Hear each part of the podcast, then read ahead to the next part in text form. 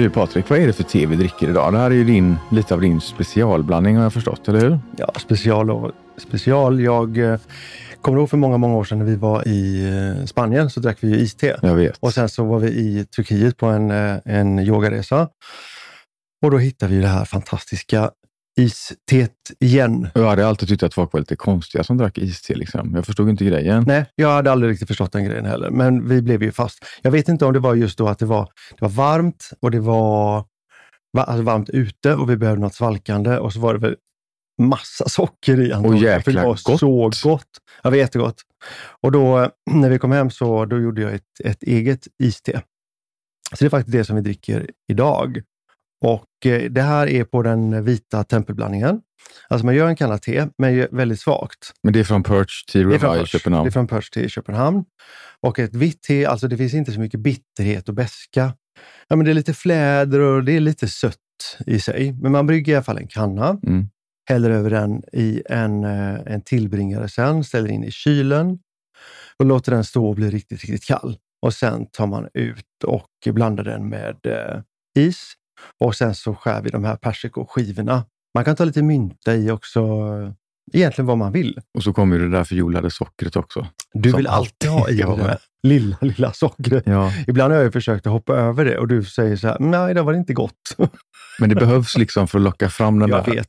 Alltså man ska inte underskatta socker. Nej, Vi vet ju att socker inte är så bra för oss, men det beror ju också på i vilka mängder man tar mm, det exakt. och vilket typ av socker. Men lite socker för att bara, bara precis förhöja någonting. Men det är väl bara typ en, en eller två teskedar till en hel liter, är det inte så? Ja, jag brukar ta en Och så tesked. lite råsocker är det väl också? Man kan ta lite, lite honung i också i, om man vill få den där känslan. Det här det dricker vi idag i alla fall. Det är så gott. Alltså man kan bara bälja i sig. Skål för det. Skål för det.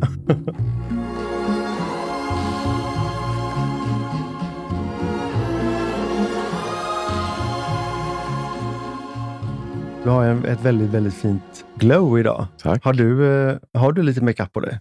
Alltså, och jag gillar inte riktigt det där ordet när man pratar om killar. Smink och makeup på killar är det blir väldigt laddat. Om man säger det till en tjej så tänker man ju inte någonting mer, eller hur? Nej. Men när man säger det till en kille så blir det med en gång att oj, man har liksom lånat ett kvinnligt attribut, tänker många. Det kommer så mycket mer med det, så jag gillar inte riktigt att säga att jag har makeup eller att jag sminkar mig så, utan jag tänker det mer som att det är en del av min eh, morgonrutin. Mm. Så att, eh, det är väldigt fint. ja, svaret är ju ja på den frågan. Ja, jag tänkte det. Det var en lång ett utläggning för att komma till det. det är ju lite stigmatiserat, ja. det är det ju faktiskt. Men eh, jag har en, eh, en kräm som jag alltid applicerar sist över min vanliga dagkräm eller min SPF. Som, den är vit när man tar den i handen, Mm. men sen när man får den på huden så oxiderar den och tar fram lite av de egna pigmenten. Den blir Mm. Som en gyllene liksom, silkesväv på huden. Så att den, den, den täcker ingenting och den bygger inte ett lager, utan man bara får en väldigt fin, jämn färg. Den har jag och sen har jag, jag fixar alltid brynen lite, formar till dem lite då har jag en sån här, man kan tänka det som en, en mascara fast den är helt transparent och genomskinlig, Just som en det. gelé. Liksom. En brow shaper heter det. Mm. Så det har jag gjort idag. Själv då? Ungefär Nu samma ska du vara sak. ärlig. Jag är alltid ärlig.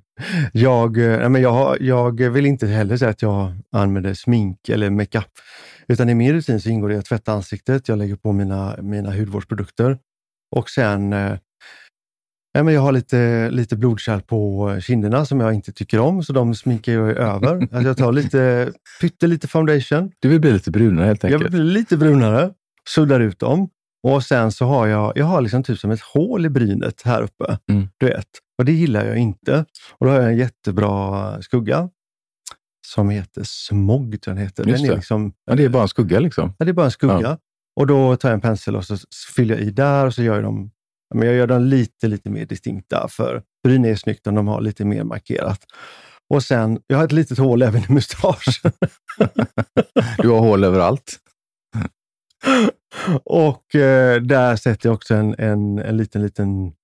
Jag tar, jag tar bort det. Och alltså det här är ju, det är ju makeup, Ja. men det är, det är att korrigera, förstärka och förtydliga den jag är. Men det är så jag känner mig märkligt. inte färdig. Nej, men det är så märkligt det här, för att både du och jag, vi missionerar ju verkligen det här med att våga vara fåfäng. Det är fint att vara fåfäng. Vi ser det som, en, som att man hyllar livet nästan, att man tar vara på det man har. Absolut.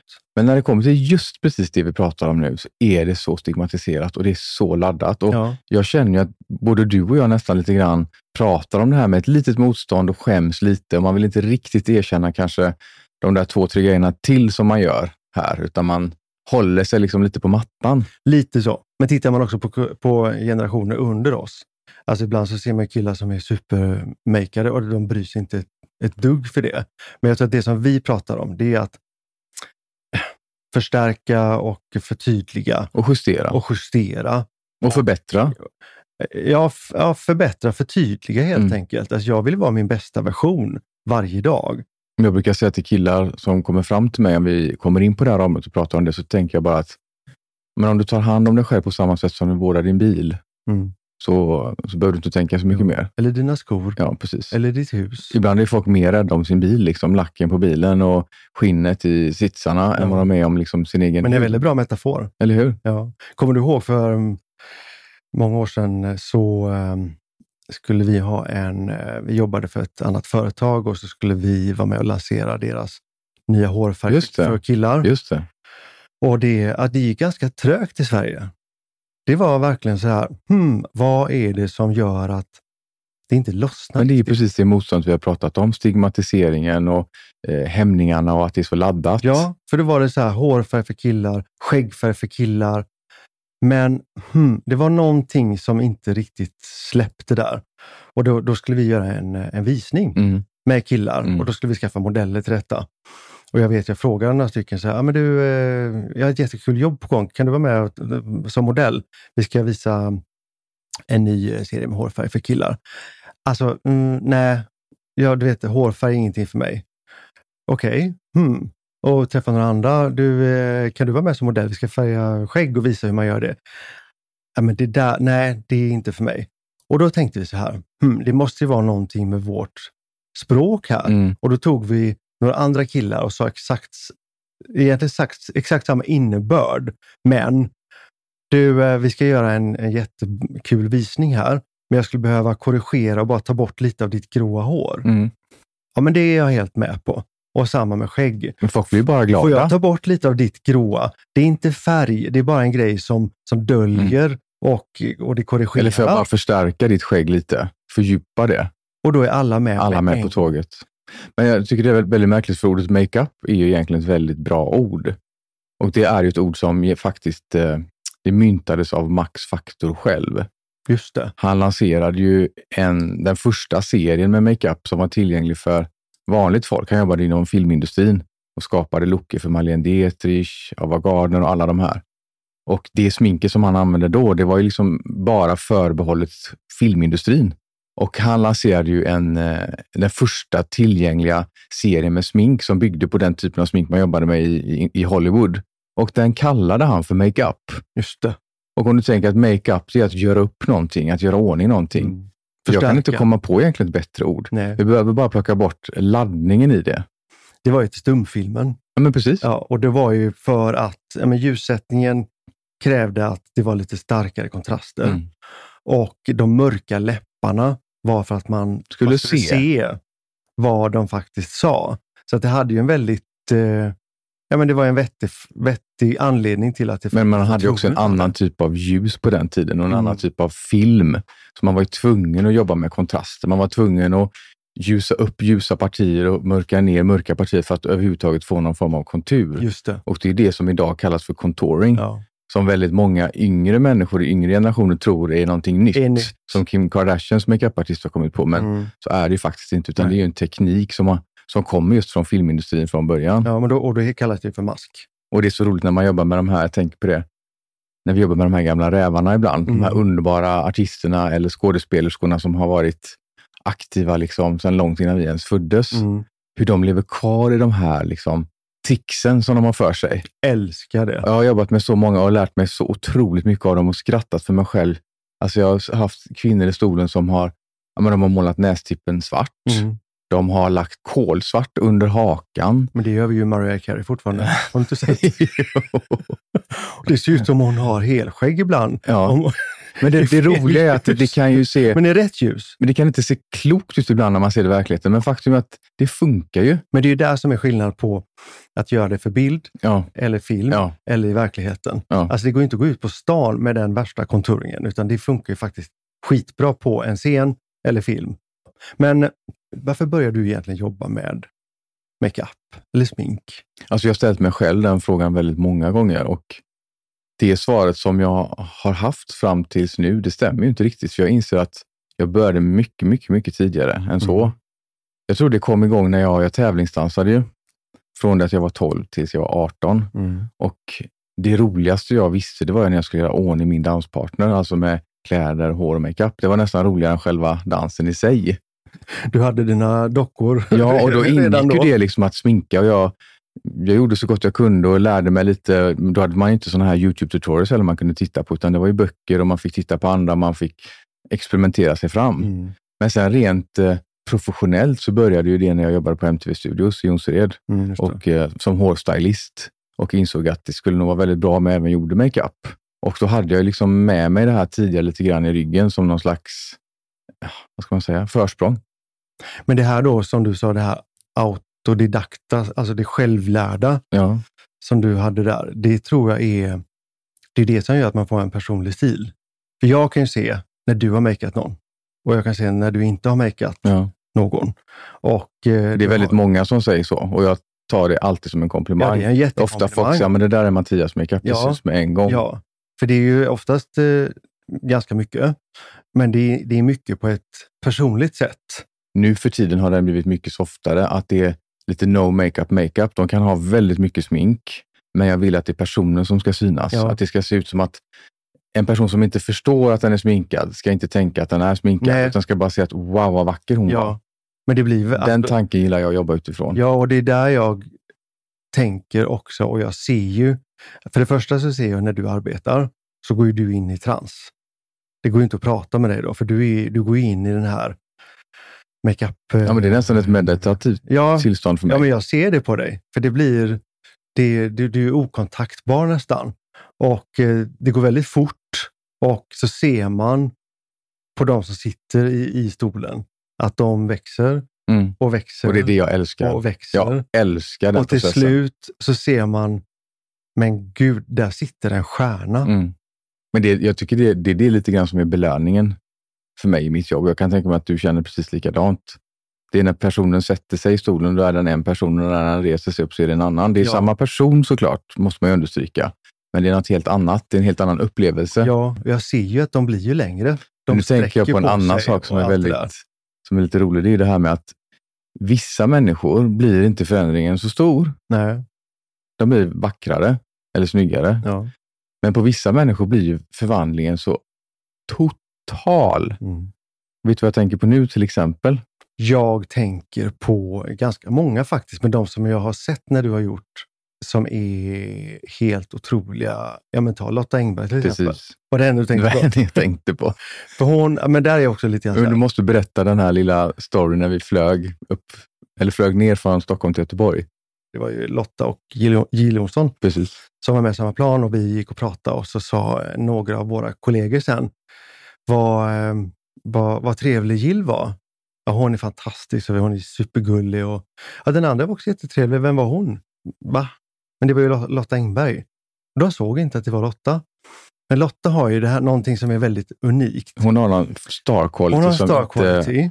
Hon har några drag i ansiktet som är helt fantastiska och det räcker med några penseldrag så kommer de fram. Mm. Ja, Boom, säger det. alltså hon var ju en av de första jag jobbade med ute på MTV när vi spelade in Kär och galen och det är ju alltså långt över 20 år sedan. Och jag kommer ihåg när man, direkt att man applicerade en foundation på henne, så hände någonting helt fantastiskt. Det är så coolt Och jag alltså. älskar den typen av människor, men nu kommer jag faktiskt på en till. Jag tänker på Mia Skäringer.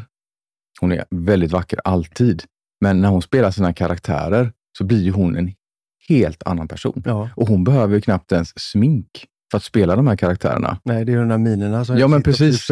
Men sen också då när man, när man ju gör ordning henne på det sättet när hon bara ska vara vacker Mm. i sig själv, så blir ju hon också, hon går- genomgår ju en total förvandling. Mm. Men då förstår man också, bara, alltså, makeup för oss är ju ett, eh, det är ett material, det är ett verktyg. Och vi, alltså, vi älskar ju makeup. Och jag använder ju, eh, alltså när jag blev make- makeupartist, för jag är ju makeupartist också, nu har inte jag jobbat så mycket med det som du har, men jag älskar att jobba med makeup och eh, under en viss tid så jobbade jag ju som frilansande makeupartist också. Nu kom jag på en sak. Vadå? Var inte du med i makeup-tävling en gång också? Jo. När du knappt hade egentligen någon utbildning eller du var också autodidakt. Ja, ja, men jag hade precis eh, tänkt att jag skulle bli makeupartist också och eh, jag hade anmält mig till eh, Estée Lauders eh, typ så här makeupskola. Enda killen såklart. Och jag hade väl, du vet så här. Men hade du jobbat med makeup innan eller var det Nej, bara nej. något? Nej, nej, men bara gill, jag gillar väldigt mycket makeup. färg och form.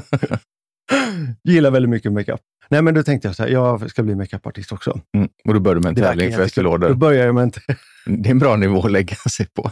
som var, varför ska vi alltid Jag upp det vet värsta? inte. Jag fattar Men jag är inte det. stolt över det draget. Ja. Ja, alltså, jo, ja, jag vill inte... Jag har det på något annat sätt. Ja, alltså normal kan andra vara. Jag, jag är gärna konstig. Ja, förlåt, nu avbröt jag dig. Nu får du fortsätta. Nej, men då, eh, jag kommer inte ens ihåg var jag var någonstans. Jo, men då eh, makeup-tävlingen. Just det, Estée Lauder. Mm, Ja, just det. Nej, men då gick jag typ en lektion, eh, två lektioner, tre lektioner. Och hon hette Liz, Lizzie Svensson, kommer jag ihåg, som hade den makeupkursen. Hon var fantastisk. Jättemakad. Hon var grym på allt. Men hon sa just det. Tänk ljust och mörkt. Ljust höjer, mörkt sänker. Och det räckte för mig. Mm. För då blir jag verkligen så här, ja men det är så jag alltid har tänkt. Och då tänkte jag så här, ja men tre lektioner, nu är jag fullärd. Såklart. I'm not Så jag surprised. anmälde mig till en makeup-tävling och eh, hittade en modell och eh, tränade och tränade och tränade. För det är faktiskt någonting som du och jag har gemensamt. Att vi hatar att öva, vi hatar att träna. Men vi vet att vi måste göra det Ja. och då gör man det. För det är, ingenting kommer gratis. Så jag övade och, och, och övade. Och eh, vem tror du vann den tävlingen? Du såklart. Jag såklart. men då blev det också lite grann så här.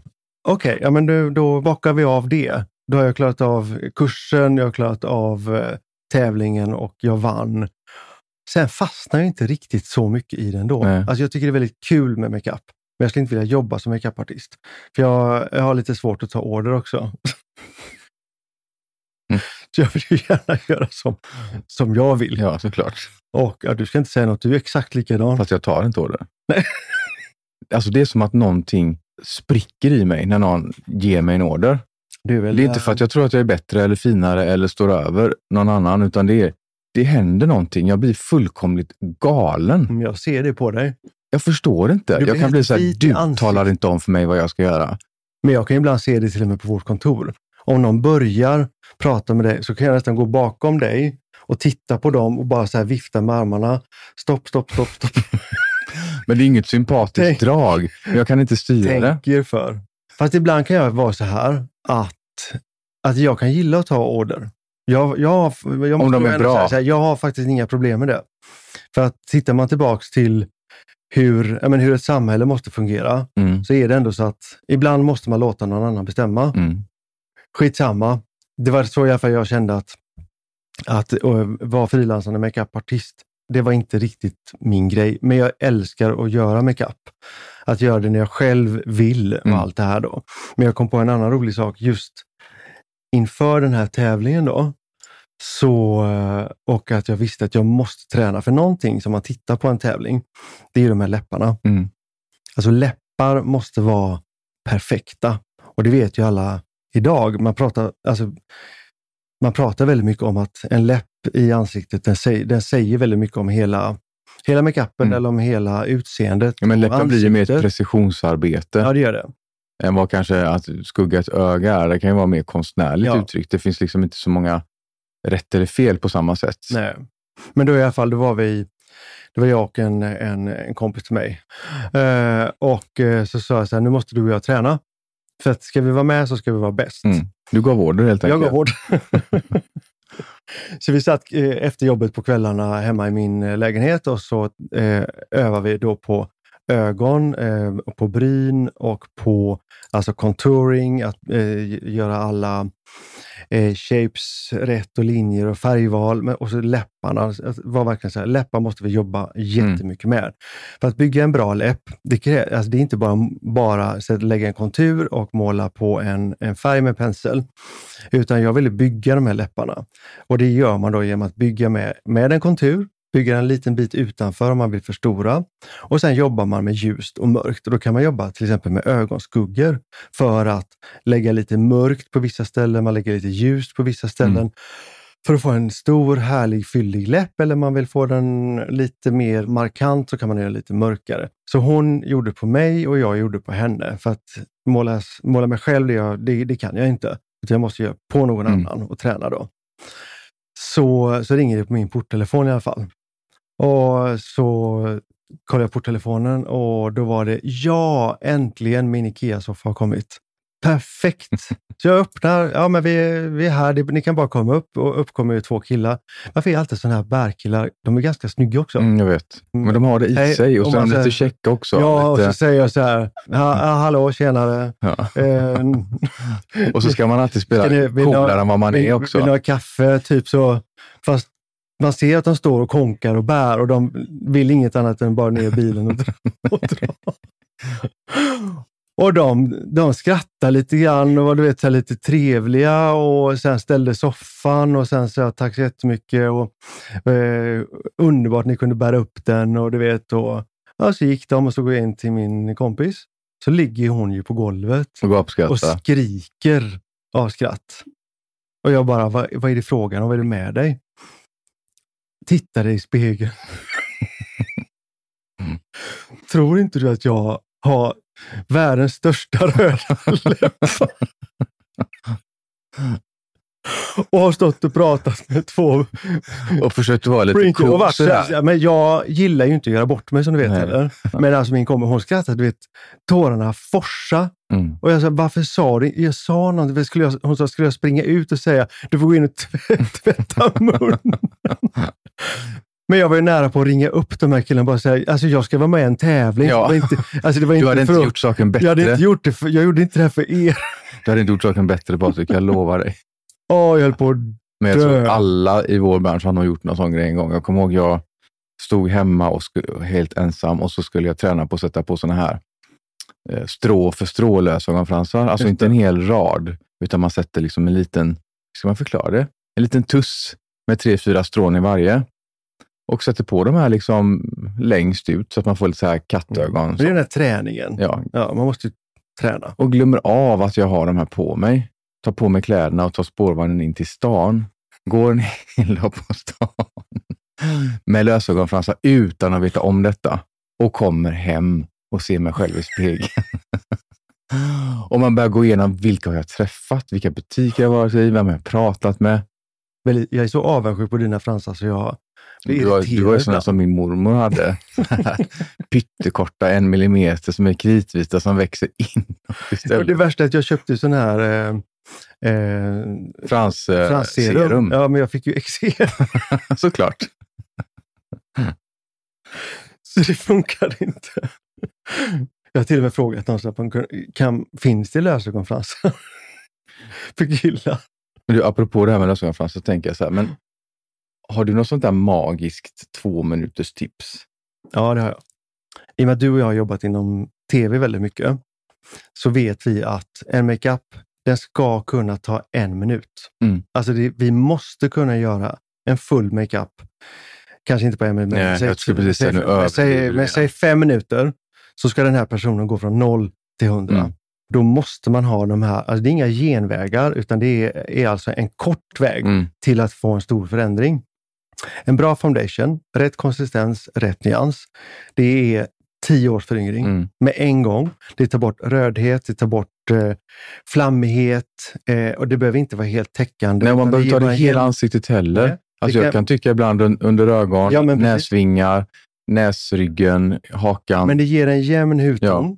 Så då är det foundation först och sen så är det brynen, en penna som bara fräschar till dem eller en skugga. eh, mascara och eh, någonting på läpparna. Så vad blir det? Fyra produkter. Mm. Och det går att göra. Det går att göra på, det går att göra på två minuter. Mm. Så det finns inga undanflykter att jag hinner inte på morgonen. Eh, det, det, det är faktiskt, eh, jag kommer inte ihåg vem det var som sa det. Var det Elisabeth Arlen som sa det någon gång att det finns inga fula kvinnor, det finns bara lata kvinnor. Men själv då? Har du några bra tips? Nej, men jag skulle säga samma. Jag tycker eh, mascara, en foundation eller en concealer och ett läppglans. Ja. Det där förskönar en kvinna på två minuter. Även en man? Ja, kanske inte läppglans. Nej, inte läppglans. Varför är det så konstigt med inte läppglans och mascara heller. Nej, inte mascara heller. Det kanske till, det, men på en kille räcker med två produkter. Ja. Alltså någonting som fyller i brynen, förstärker dem. Och eh, Men då- lite tillbaka till det, jag tror- näsa. Nu kommer jag på en sak. Jag tror att många killar tänker att en makeup leder till en femininisering, säger man va? Men när jag jobbar med makeup på killar så gör jag det utifrån en maskulinisering. Exakt. Så att Verkligen. man kan ju jobba med samma verktyg fast där syftet och målet är olika. Ja, men om du har en kille i stolen och du säger, får jag, får jag göra dina drag lite mer så att de blir som Superman? Precis. Ingen säger nej. Nej.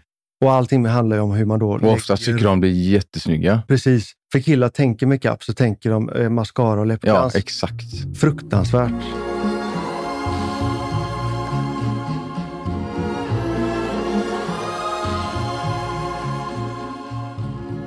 Om jag säger sminkväska till dig, vad tänker du då? Då tänker jag på att alla ryggar undan och att alla blir livrädda. Varför är det som att när någon tar upp en sminkväska så är det som att de tar upp en död råtta?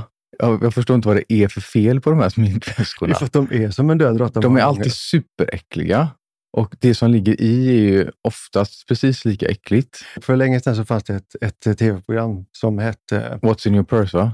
eh, What's in your purse? Det har även varit om du öppnar din kyl kan jag berätta Ja, det just det. Precis. Så. Och en sminkväska. Det är precis Om samma vi sak. skulle låna en, en kvinnas sminkväska så kan vi berätta exakt vem hon Mm. är. Och man ser de här små stumparna. Det ligger någon liten kaka med någon skugga som är lite fet för det är använt fingrar i Ja. den. Eh, nu ska vi inte säga alla, men det här är väldigt Men det är- att generalisera. Jo, men det är också väldigt ganska stora kul. olikheter på de här väskorna. För att det finns ju den väskan där man har, där det är väldigt få saker. Det är extremt noga utvalt. Och där finns en pincett och så finns den här förbaskade lilla knappnålen. Ja, men man- nålen. Ja, och så tänker man så här, men vad ska du med en knappnål till i din Mm. sminkväska? Och då vet man att de står med sina fransar Ja. och de står och separerar och separerar och separerar och allt ska vara minutiöst. Mm. Och sen har du den sminkväskan där det är, precis som du säger, det är stumpar och det är minst tio läppglans. och de har ungefär samma färg. Så man undrar, men vad ska du ha tio läppglans med samma färg? Men hon vet precis vad hon ska ha dem till. För Exakt. alla fyller sin specifika funktion. Ja. Och penslarna ska vi inte prata om. Nej, precis. Och så finns det ju den då som har tvätta- penslar, som har penslar. De som har penslar. Men hur ser penslarna ut? Mm. Hur, hur ofta? Jag ska tvätta dem nästa vecka, eller imorgon. Ja, du kanske borde gjort det i, eh, igår. Ja. Men håll med om att det är en upplevelse när man är med en, en kvinna och hon tar upp sin sminkväska vid något tillfälle och ska börja liksom fräscha upp sig. Ja. Det är lika kul varenda gång. Men det är den här ritualen. Mm. Alltså jag ser ju när de plockar med det här, eller till och med när någon säger så här, man är ute och reser, nu la jag mitt smink i bagaget, försvinner det så dör jag. Mm. Och jag, jag kan förstå, för det är, ett, det är ett liv som ligger där i. Ja, men också, jag har märkt att det är väldigt intimt för många, för när jag, när jag jobbar professionellt med att sminka någon så kan det ibland vara så att man frågar, du kanske vill använda din egna mascara eller du kanske har något särskilt sådär läppglans eller Mm. läppstift du vill ha. Och då kommer den där väskan fram, men de vill ju aldrig att man ska rota i den. Nej. Och man ska helst inte se den. Nej. Och det kommer haglar alltid ursäkta, nu får du ursäkta mig här, men du får absolut inte titta vad jag har i min väska och du får absolut inte, Mm. den är jätteäcklig. Men det är ju in, integritet. Intimt är det. Och därför kan jag förstå de som vill hålla den privat. Alltså min lilla necessär med mina saker i. Jag hade inte lånat ut den till någon annan. Nej. Eller lämnat den Det är väldigt till... personligt, jag Ja, det är jättepersonligt. Och den, den är ofta ganska full också. Det är mycket saker i den där väskan där.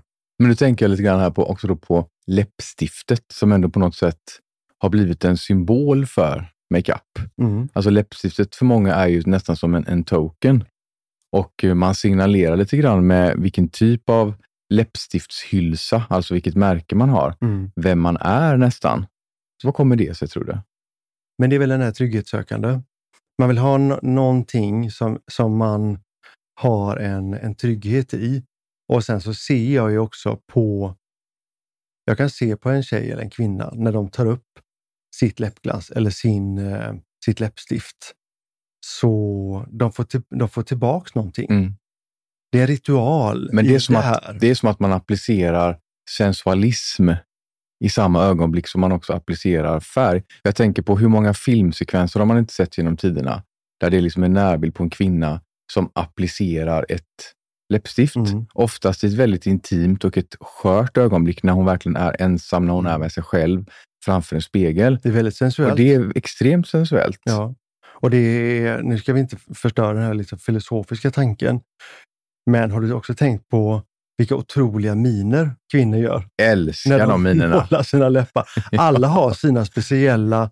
Det, det, det, som, det blir som grimaser. Det blir som med En del ser mascaran. Ja, men en del ser ut som skriet Ja, och en del ser ut som, du vet, ögonen åker upp och det, det där läppstiftet åker åt alla håll och kanter. Det är ett skådespel. men vad som är ännu roligare tycker jag, det är att se minerna de gör när de är färdiga och checkar av sig. Ja, backa lite. Det säger så otroligt mycket om vem man är lite. och vem man vill vara. Så. Och då är det precis som att nu kan festen börja.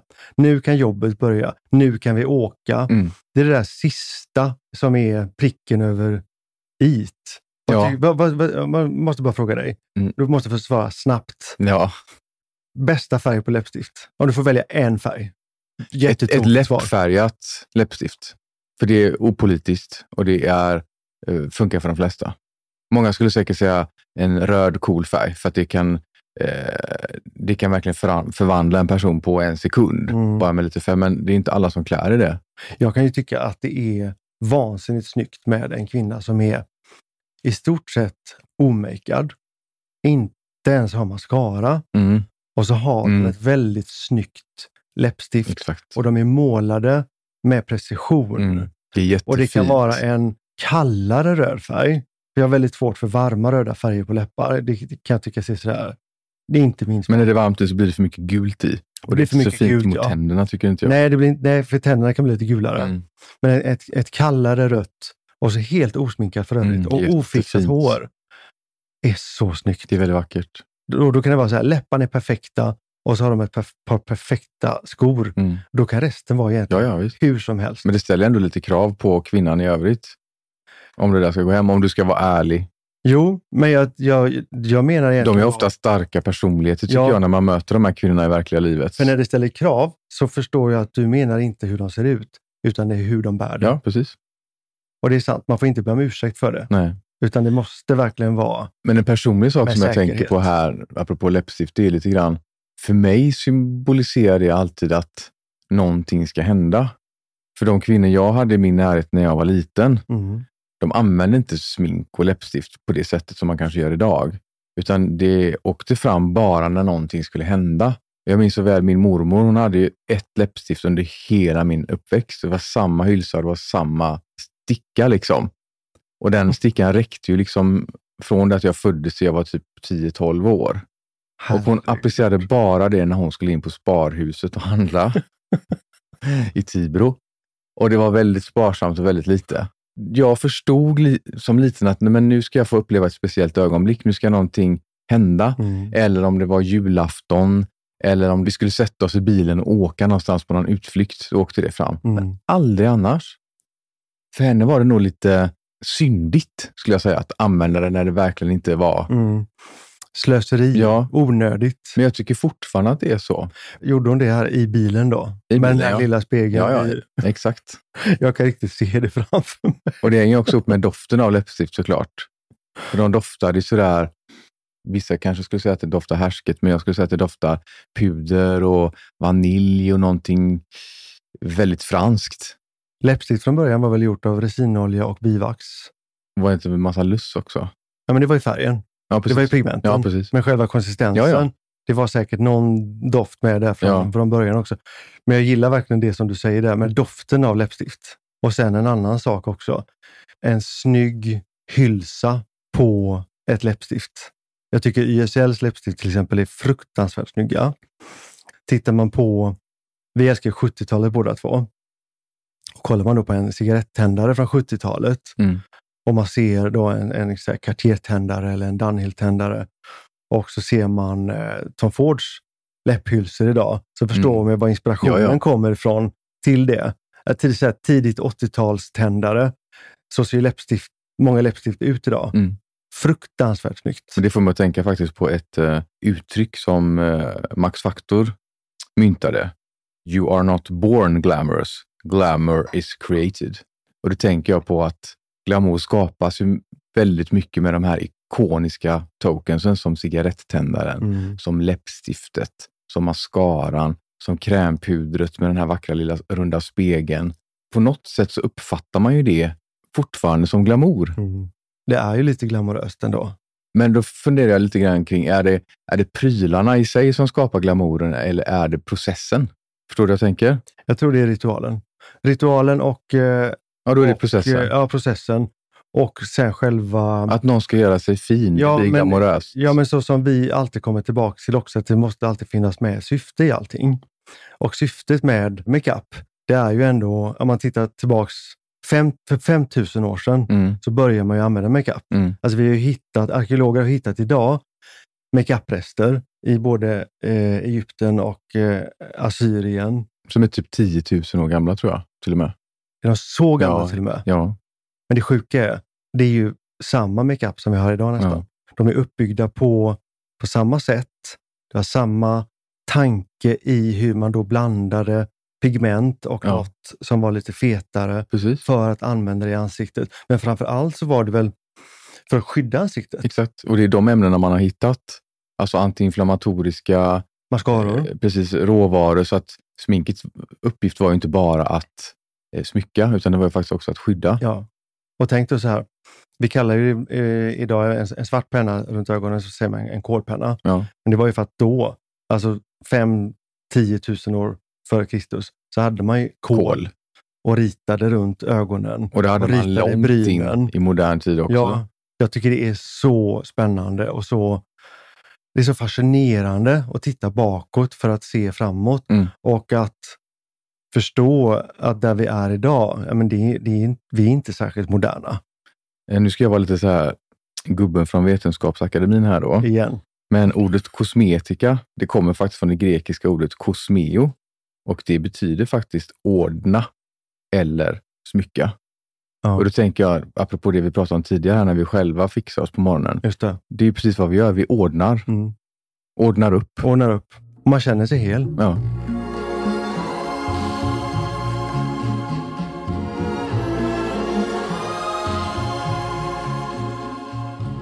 Har du varit med om något sånt där som man kanske egentligen inte riktigt pratar om i arbetet, men som ändå är, Alltså jag har ju massor. vart har makeupen tagit dig liksom? Alltså makeup och hårstylist, det kan, det kan ju ta en vart som helst. Ja. I någon episod så ska jag berätta om eh, när eh, min relation till Japan till exempel, där jag har jobb, bott och jobbat väldigt länge och du också har bott och Mm. jobbat väldigt länge och var olika relationer Ja. till det. Men alltså våra resorna framför allt är ju det som har, har gjort, som har tagit oss eller mig då, eh, i det här fallet runt om i världen som Mm. hår och makeupartist. Och man får vara med om sådana här saker så att man tänker att ah, det här är ju inte klokt. Jag gör någonting som, det känns inte som att jobba, Nej. för det är bara kul.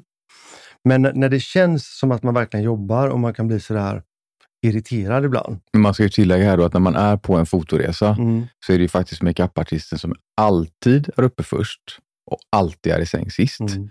För du ska ju alltid sminka och göra hår på alla innan Mm. solen går upp, typ. För att de ska ju vara klara när fotograf och stylister och sånt börjar med sitt arbete. Ja, Och sen som makeupartist så har man ju fått lite av en glamorös stämpel. ja. De andra i teamet tror att man lever ett lite glamorösare liv än vad de gör. Och inte jobbar. Så att på kvällarna så ska man ju också stå för underhållningen. Exakt. Så var det i alla fall för mig väldigt mycket. Samma här. Då vill de höra allt skvaller om alla produktioner man har jobbat med, alla artister man har jobbat med. Mm. Så att det var ju liksom väldigt lite sova och väldigt mycket jobb. Man blir den här lilla glamorö glamorösa trollspöt. Ja. Och det är att man gnäller lite om det, men man trivdes ganska Ja, bra med det. Jag vet att du trivdes Ja, som fisken i vattnet du med. gör på de, där, på de där resorna. För det är ju ändå, eh, det är något speciellt, men det var precis det som jag tänkte att man kunde bli lite irriterad på ibland. Ja.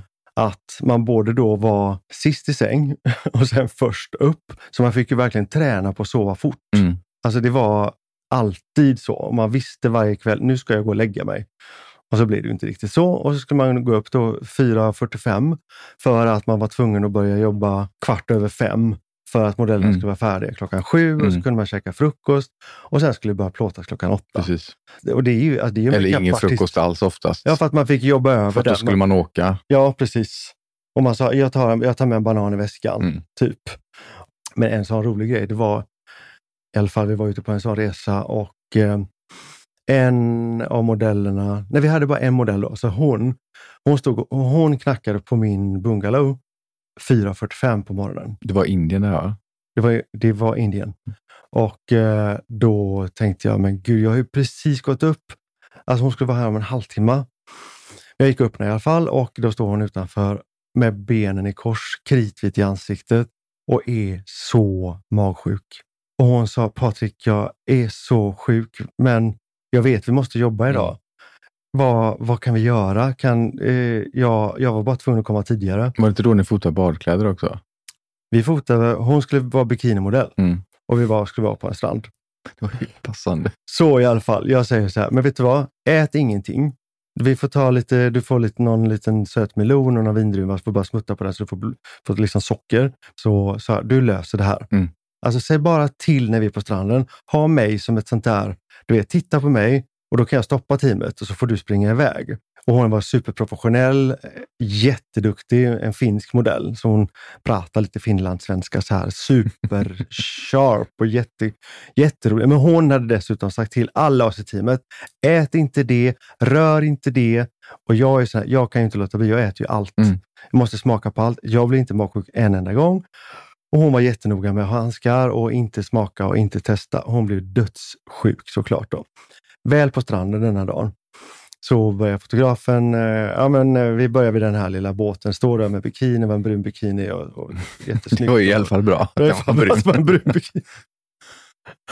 Och hon står du vet, och gör lite miner och gör skitbra jobb. Och jag tänker, shit alltså hon verkligen, hon, hon löser det här. Och sen helt plötsligt så tittar hon upp och istället för att titta på mig så skriker hon bara rakt ut. Stopp! Jag skiter på mig! och så fick hon hasa i sanden bakom en båt. Och så hör vi hur det liksom fräser där bakom. Fy stackarn.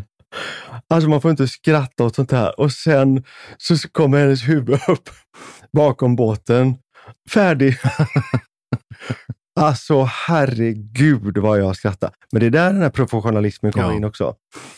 Hon jobbar på, vi jobbar på och det blev jättefina bilder. Det fanns inte en, en chans att kunna Nej. se på de där bilderna. Alltså hon var så dålig, det var så synd om henne. Har du varit med om något sånt där kul? Det är en av de knäppare sakerna jag varit med om. Det är ju, jag var på fotoresa i Marocko och eh, vi skulle ta oss mellan Marrakesh och Essaouira. På natten var detta. Och hela teamet får ju varsin sån här, du vet, Land Rover Jeep som man ser typ i Homeland-serier och sånt där, du vet. Och eh, han kör i kolmörker i 180 kilometer i timmen på vägar som knappt är några vägar. Och ibland får han stanna för det ligger militärer i dikena som vill ha mutor. Samtidigt som man sitter och röker braja. Och där sitter jag med liksom 60-åriga tanter från Borås, från det här webbföretaget som säljer kläder och som blir höga. Du Så när vi mig. väl kommer fram då, vad är det, två, tre timmar senare i Essaouira, då ramlar ju folk fnittrandes ur de här bilarna, höga som hus. Men herregud. Det kunde nästan kännas ibland som, men är jag med i en film? Liksom? Händer det här? Det Finns de här läskigt? världarna och kulturerna fortfarande? För det är så långt ifrån hur det ser ut och är här hemma. Och så tänker man så här, då är man där och så ska det fotas Ja, ja. saker som ska säljas här. Och det blir så bra. Det blir det. Det blir alltid så jäkla bra. Jag kommer ihåg på samma resa faktiskt så blev jag och hon som var art director och chef för det här teamet. Och hon var väl kanske 55-60 och hade lite, hon hade lite ont i foten. Vi blev alltså jagade inne i stan av en galning på gatorna och jag fick liksom försöka släpa henne efter mig in i sån här gammal befästning inne i Essaouira som är, liksom, har sett likadan ut 500 före Kristus. Liksom.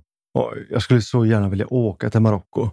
Men jag kan ibland önska att Man har ju de här filmerna i huvudet, Mm. men man skulle önska att man hade dem så man kunde visa dem. Ja. Ska inte vi göra en plåtning någon gång i Marocko för, Jo. för oss? Det är ett fantastiskt land. Det har varit så Det kul. är så vackert.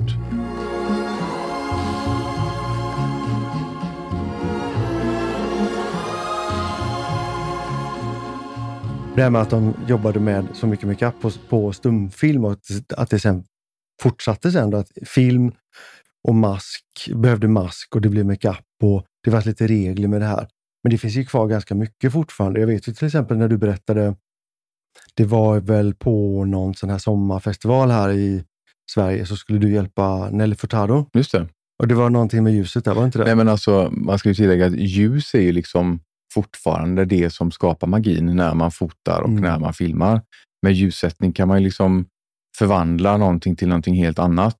Kolla bara Ingmar Bergmans liksom ljussättare. Mm. De är fortfarande legendarer Legendariska. liksom, inom tv och filmproduktion. Mm. Eh, men hon hade i alla fall med sig sina egna ljussättare. Coolt. Så att alla, vi gjorde ju press en hel dag då inför det här, där folk fick komma till eh, hennes svit här i Göteborg på hotellet och de fick bara fota henne med hennes egna ljussättare och från en specifik vinkel. Ja. Allt annat var otänkbart. Men tänk dig så här, då vet ju hon att varenda bild som kommer ut Kommer leva kvar. kommer leva kvar och då finns det inga dåliga bilder. Nej.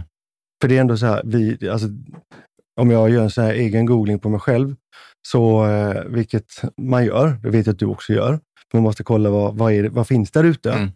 Så kommer ju alltid den här hemskaste bilden upp. Man tänker, hur ska jag få radera bort den här dubbelhaksbilden? Och så vet man hur enkelt, Grodan Boll som sitter där borta. men man vet också hur enkelt det hade varit om man bara ställt sig, justerat sig själv lite grann. Inte stått under den där Men spotten exakt. kanske, eller vad det nu är, eller ställt sig vid fönstret och fått ett bättre ljus. Precis så. Det är det som är hela liksom, grejen. Exakt. Men apropå Nelly Furtado så tänkte jag på en annan sak där. Jag hade bara blivit informerad om att jag skulle styla henne och fixa henne. Och eh, då var det en look på morgonen Mm. inför alla de här intervjuerna då. Och sen helt plötsligt säger de att ja, men hon, hon vill ha midjelångt hår till själva konserten. Och jag bara, men jag har inget hår med mig. Har, har hon med sig hår? Nej, men hon har inget hår. Det får du fixa. Och jag hade typ en timma jag hade på mig att försöka lösa den här uppgiften och få springa ner till en sån här, så det heter Safari eller något sånt där, Och som de är säljer. bra. Ja, de är jättebra. Ja, de är så bra. Och liksom roffa upp med alla paket de hade, Mm. typ med mörkbrunt, jättelångt löshår. Och komma tillbaka och låtsas som att det regnar, typ. Men det blev Ja, jättefint. det blir snyggt. Men det är väldigt mycket sånt man får vara med om i Mm. vårt yrke, där man verkligen måste vara beredd på att okej, nu måste jag lösa det här. Mm. Det finns Men inga alternativ. tror jag återigen att i och med att du och jag har jobbat med, med tv, film och live-tv framför allt, Som man lärt sig det. som har lärt sig. Det är bara att lösa och det måste gå fort. Men jag vet ibland, Punkt. när jag tänker tillbaka på min eh, första tid som eh, makeup och hårstylist Mm. på MTV Studios. Jag kunde ha en halvtimme på mig Mm. och på den halvtimman Mm. så skulle jag rulla håret eller Mm. tånga håret Mm. och sminka den personen. Mm. Och Det kan låta mycket kanske för någon som en, en vanlig person, men det är, det är mikroskopiskt med tid. Om man tänker att idag när jag jobbar med en artist så vill den i alla fall ha minst två timmar. Absolut. Vissa vill till och med ha tre. Ja. För de men de har ju den här också, den tiden, den psykologiska tiden Ja. att förbereda Jo, jo, sig, att sitta då. För det är också en sån sak som, jag jobbade på SVT i åtta år. Och, Jag med Gör om mig var det va? Ja, Mm. och eh, då, nej, men då sminkade jag ju andra och då gjorde jag ju live och gjorde ordning hår. Men om man bortser från det och så tänker jag att jag själv då skulle vara med i bild Mm. och eh, så vet man att där ute sitter en till en och en halv miljoner tittare Mm. och det är direktsändning. Man vill vara sitt bästa jag.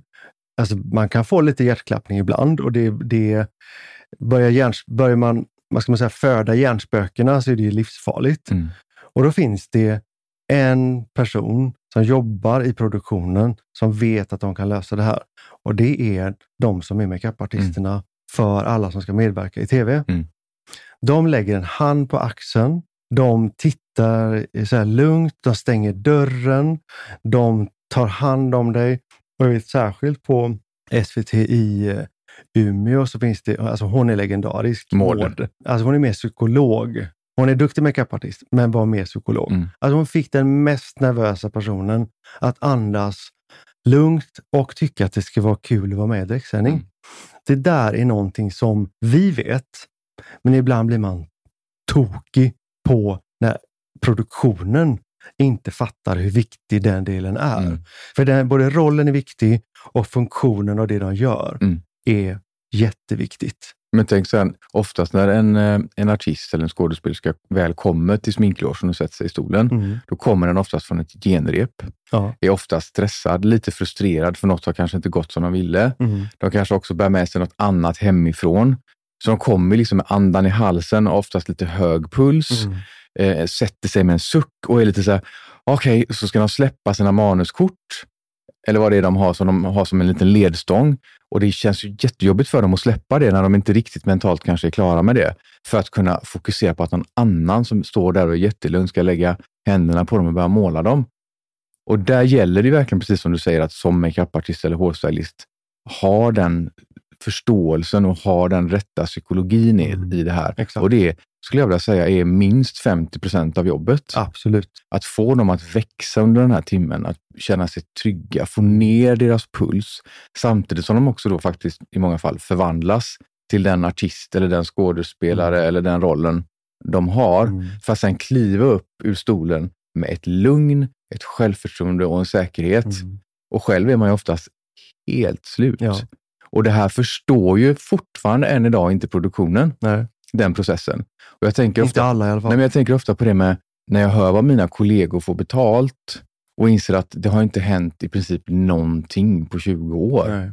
Det är fruktansvärt. Allt annat har blivit dyrare. Ja, allt. Men makeupartister och hårstylisters löner har snarare gått ner. Mm. Man har varit på så många produktioner där man skryter och pratar om liksom att men vi har köpt ett nytt mixerbord, det kostar en och en halv miljon, men vi får köpa in lite fler kannor där. Eh, ja, men vi måste ha mer pyro, men fan det kostar 10 000, ja, men släng in skiten. Liksom. Mm. Den attityden. Ja. Men vi som gör, en, som står för en sån stor del av förvandlingen Mm. av det som tittarna sen ser och upplever, Mm. men också hjälper personen att kunna komma in i rätt mode. Ja, Vi får så dåligt betalt. ja, för det är också så här, det som vi gör då med, med makeup och hår, som gör att personen känner sig, för det Mm. pratar vi ju alltid om. Det är inte det man ser på ytan, utan det är det man utstrålar Mm. som gör att man blir, eh, vad ska man säga, det är så man blir betraktad. Precis. Tänk om alla makeupartister i Sverige skulle gå i strejk en dag. Det har varit så roligt. Det hade varit Jag så tänker så ofta kul. på det. För att många ser ju aldrig en person annat än i sin professionella roll Nej. och tror ju att de ser ut så. Ja, Men så är det ju verkligen inte. nej. Många skulle folk inte ens Men tänk en igen. nyhetssändning Ja. utan att de får hår och, hår och, och makeup. Jag tror inte heller folk förstår den tekniska aspekten av makeup. Nej, För många är det liksom att smycka sig och försköna sig, men det finns också en teknisk aspekt. Mm. Med att man jobbar med HD-teknik, det är väldigt starkt eh, ljus. Ja. Om man går in med en osminkad hud till exempel, så ser den nästan genomskinlig ut. ja, man ser alla blod, blodkärl. Precis. Så att det, Det finns en läskigt. teknisk aspekt av det. här. Det är samma med ögonen. Mm. Får man inte fram konturerna på ögonen och fördjupar ögonen, det blir liksom inte bra. Nej. Men det är här också då som vi gillar det här med att man tar det här som det är ett tekniskt arbete och sen laddar man det med någonting spirituellt Mm, och någonting filosofiskt mm, och då blir det en helhet mm. av allt det här. Och Jag tycker är typiskt sånt där, om man vill ha ett bra filmtips så är det ju faktiskt Tammy Faye. Åh, vilken film. Vilken film! Så otippat. Och det handlar ju alltså om en eh, kvinna i USA på 70-talet vars man är tv-predikant. Och hon är godheten själv. Men hon är ju sminkad så att man tänker, men hallå! Alltså hon har så mycket makeup, så mycket makeup, så mycket makeup. Men de var ju superkända en period i USA. Ja, de var väl typ bland de rikaste Ja. i USA och han gjorde väl väldigt, tyvärr då, skumma affärer. Det var ju det här som var den stora Skandalen. tv-skandalen Mm. bland pre- predikanter i USA Ja. någonstans på, var det tidigt 80-tal? Men hon som spelade huvudrollen i alla fall, hon fick ju en Oscar. Jessica Chastain. Ja. Och hon som gjorde, designade all makeup för Tammy Faye, Linda Dawes, hon fick ju en eh, Oscar Just för det. det också. Och tittar man på de makeuperna så tänker man så här, det är inte skönmakeup. Nej, och utan de makeuperna så hade den filmen inte varit den filmen. Exakt. För att de bär ju hela den Ja. här filmen. De här eh, personlighetsförändringarna som hon genomgår Mm. är ju det som bär hennes roll. Ja. Man förstår att det ligger mycket jobb Ja. bakom. Samma sak, när någonting är bra så förstår man att det inte varit enkelt. Och eh, att göra dem, alltså både själva storyn, bygga hela hennes karaktär och göra de här makeuperna Mm. som var anskrämliga, men personliga. För det är ju lite grann det här, vi gillar ju, alltså vi älskar ju människor, vi älskar ju kvinnor framför allt och kvinnor som vågar sätta färg Mm. på sig själv. Mm. Det kan vara med sitt sätt, det kan vara med sina kläder och det kan vara med makeup. Mm. Och att de vågar. Att de vågar testa, vågar vara personliga, vågar göra någonting som går lite grann utanför konventionen. Mm. Det är fruktansvärt fascinerande och man blir väldigt, väldigt inspirerad av det på jag samma gång tanke här också. bara. Hoppas inte att våra lyssnare tänker att "Ah, de där två killarna de tar sig på väldigt stort allvar. Du tar det på väldigt stort Jo, allvar. men alltså det är inte alls syftet med det här. Syftet är att vi är väldigt stolta över vårt yrke, eller hur? Ja, det är vi. Men vi vill också öka förståelsen för makeupens roll, Mm. framförallt professionellt. Och, och sen kanske ta bort den här stigmatiseringen runt det. Ja.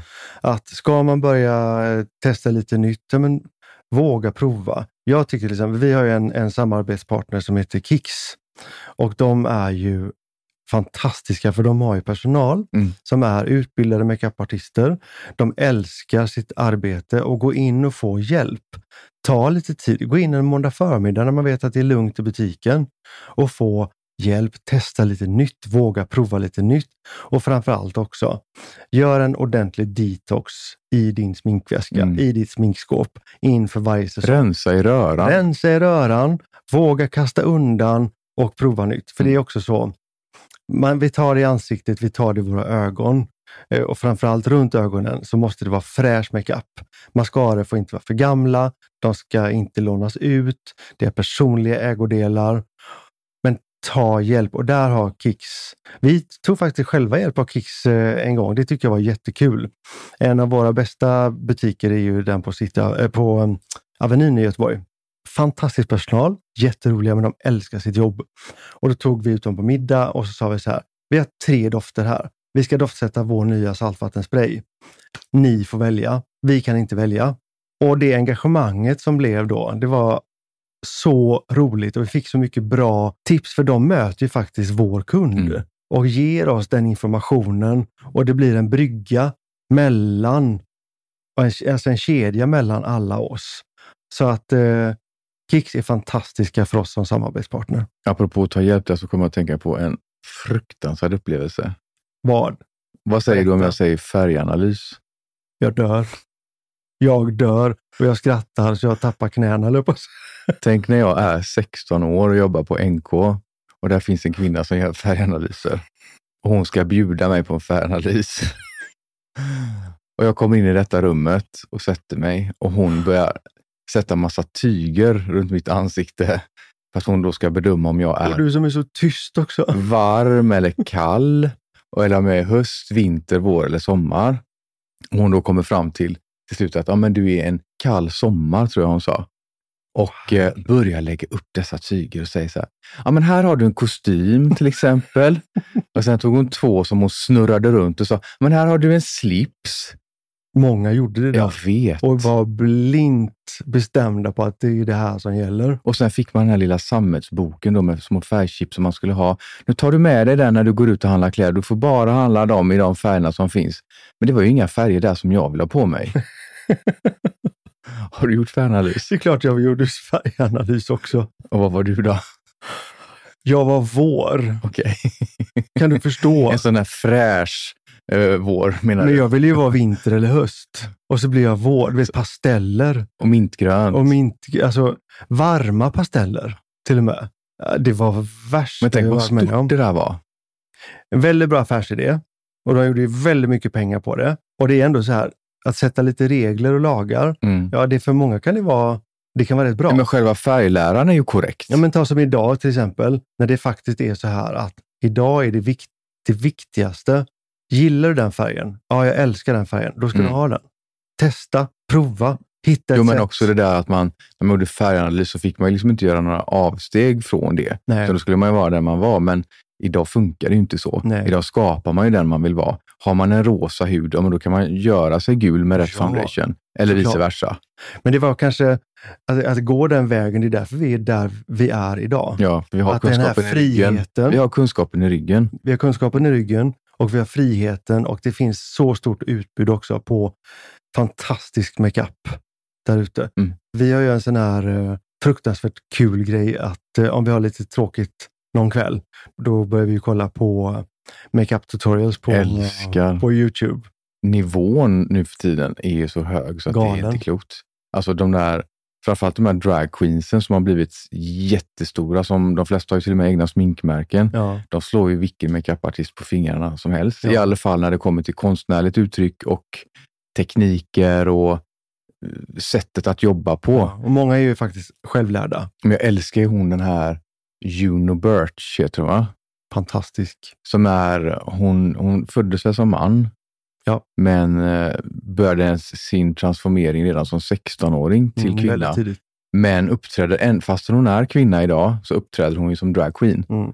Och hon är så rolig. Men det, är ju, det finns någon intelligent humor i allt det hon gör.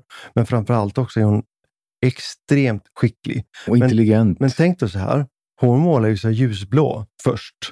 Ja, men hon har väl den Och- här grejen att hon ska, hon ska vara en, eh, en alien som är en 50-tals hemmafru. Precis.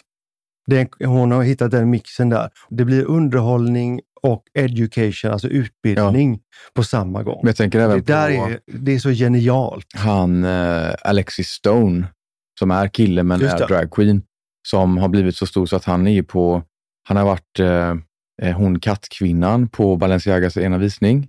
Han var Barbara Streisand på Balenciagas visning ett Just år. det. Han var Mrs Doubtfire på Balenciagas visning ett år. Han har dragit det så långt så att han har blivit en installation. Sättet han jobbar på. Han gör ju nästan han gör ju ansiktsproteser som han jobbar med. Mm, det är också det är, det är en mask. det är mask på Verkligen högsta så. Det är nivå. överkurs, överkurs. Men det är väldigt kul och det är extremt inspirerande att Det titta det. på. Ja, men att hitta några Yo- Youtube-kanaler som passar, som passar dig Mm. och ta tips. Men framför allt, gör det inte svårt.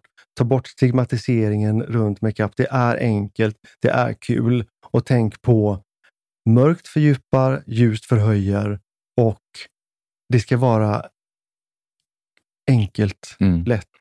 Jag tycker vi kan runda av där. Det ska vara enkelt, roligt och lätt. Det är väl en jättebra avslut Det på tycker det här jag. avsnittet. Och det här var väl eh, vårt eh, avsnitt i färg kan man väl säga då. Ja. Från svartvitt till färg. Ja, exakt. Och nej, fy vad klyschigt. Fy vad Ah. klyschigt. Det är lika illa som trendspaning. Men sluta! Du hackar på mig hela tiden. Det är inget hack. Du, ehm, vad säger du? Ska vi runda av? Jag tycker vi ska påminna våra lyssnare om att gå in på vårt Instagram, Lernberg Stafsing, Patrik Lernberger eller Mattias Stafsing. Och vi vill ju även att ni följer och prenumererar på vår podd. Vi vill ju fortsätta med det här länge. Vi vill prata mycket. Vi älskar vårt, och, vårt område. Vi är så passionerade i allt det här. Och vår podd kommer ju handla om allting som handlar just om skönhet, alltså livet i stort. Vi kommer prata om mat, sport, allt möjligt där skönhet har en beröringspunkt så framöver. Så gå in och sätt betyg, gärna femmor såklart. Och eh, följ oss överallt det går. Sprid vårt budskap. Mm. Tack för idag. Tack för att ni lyssnade. Hej då! Hej då!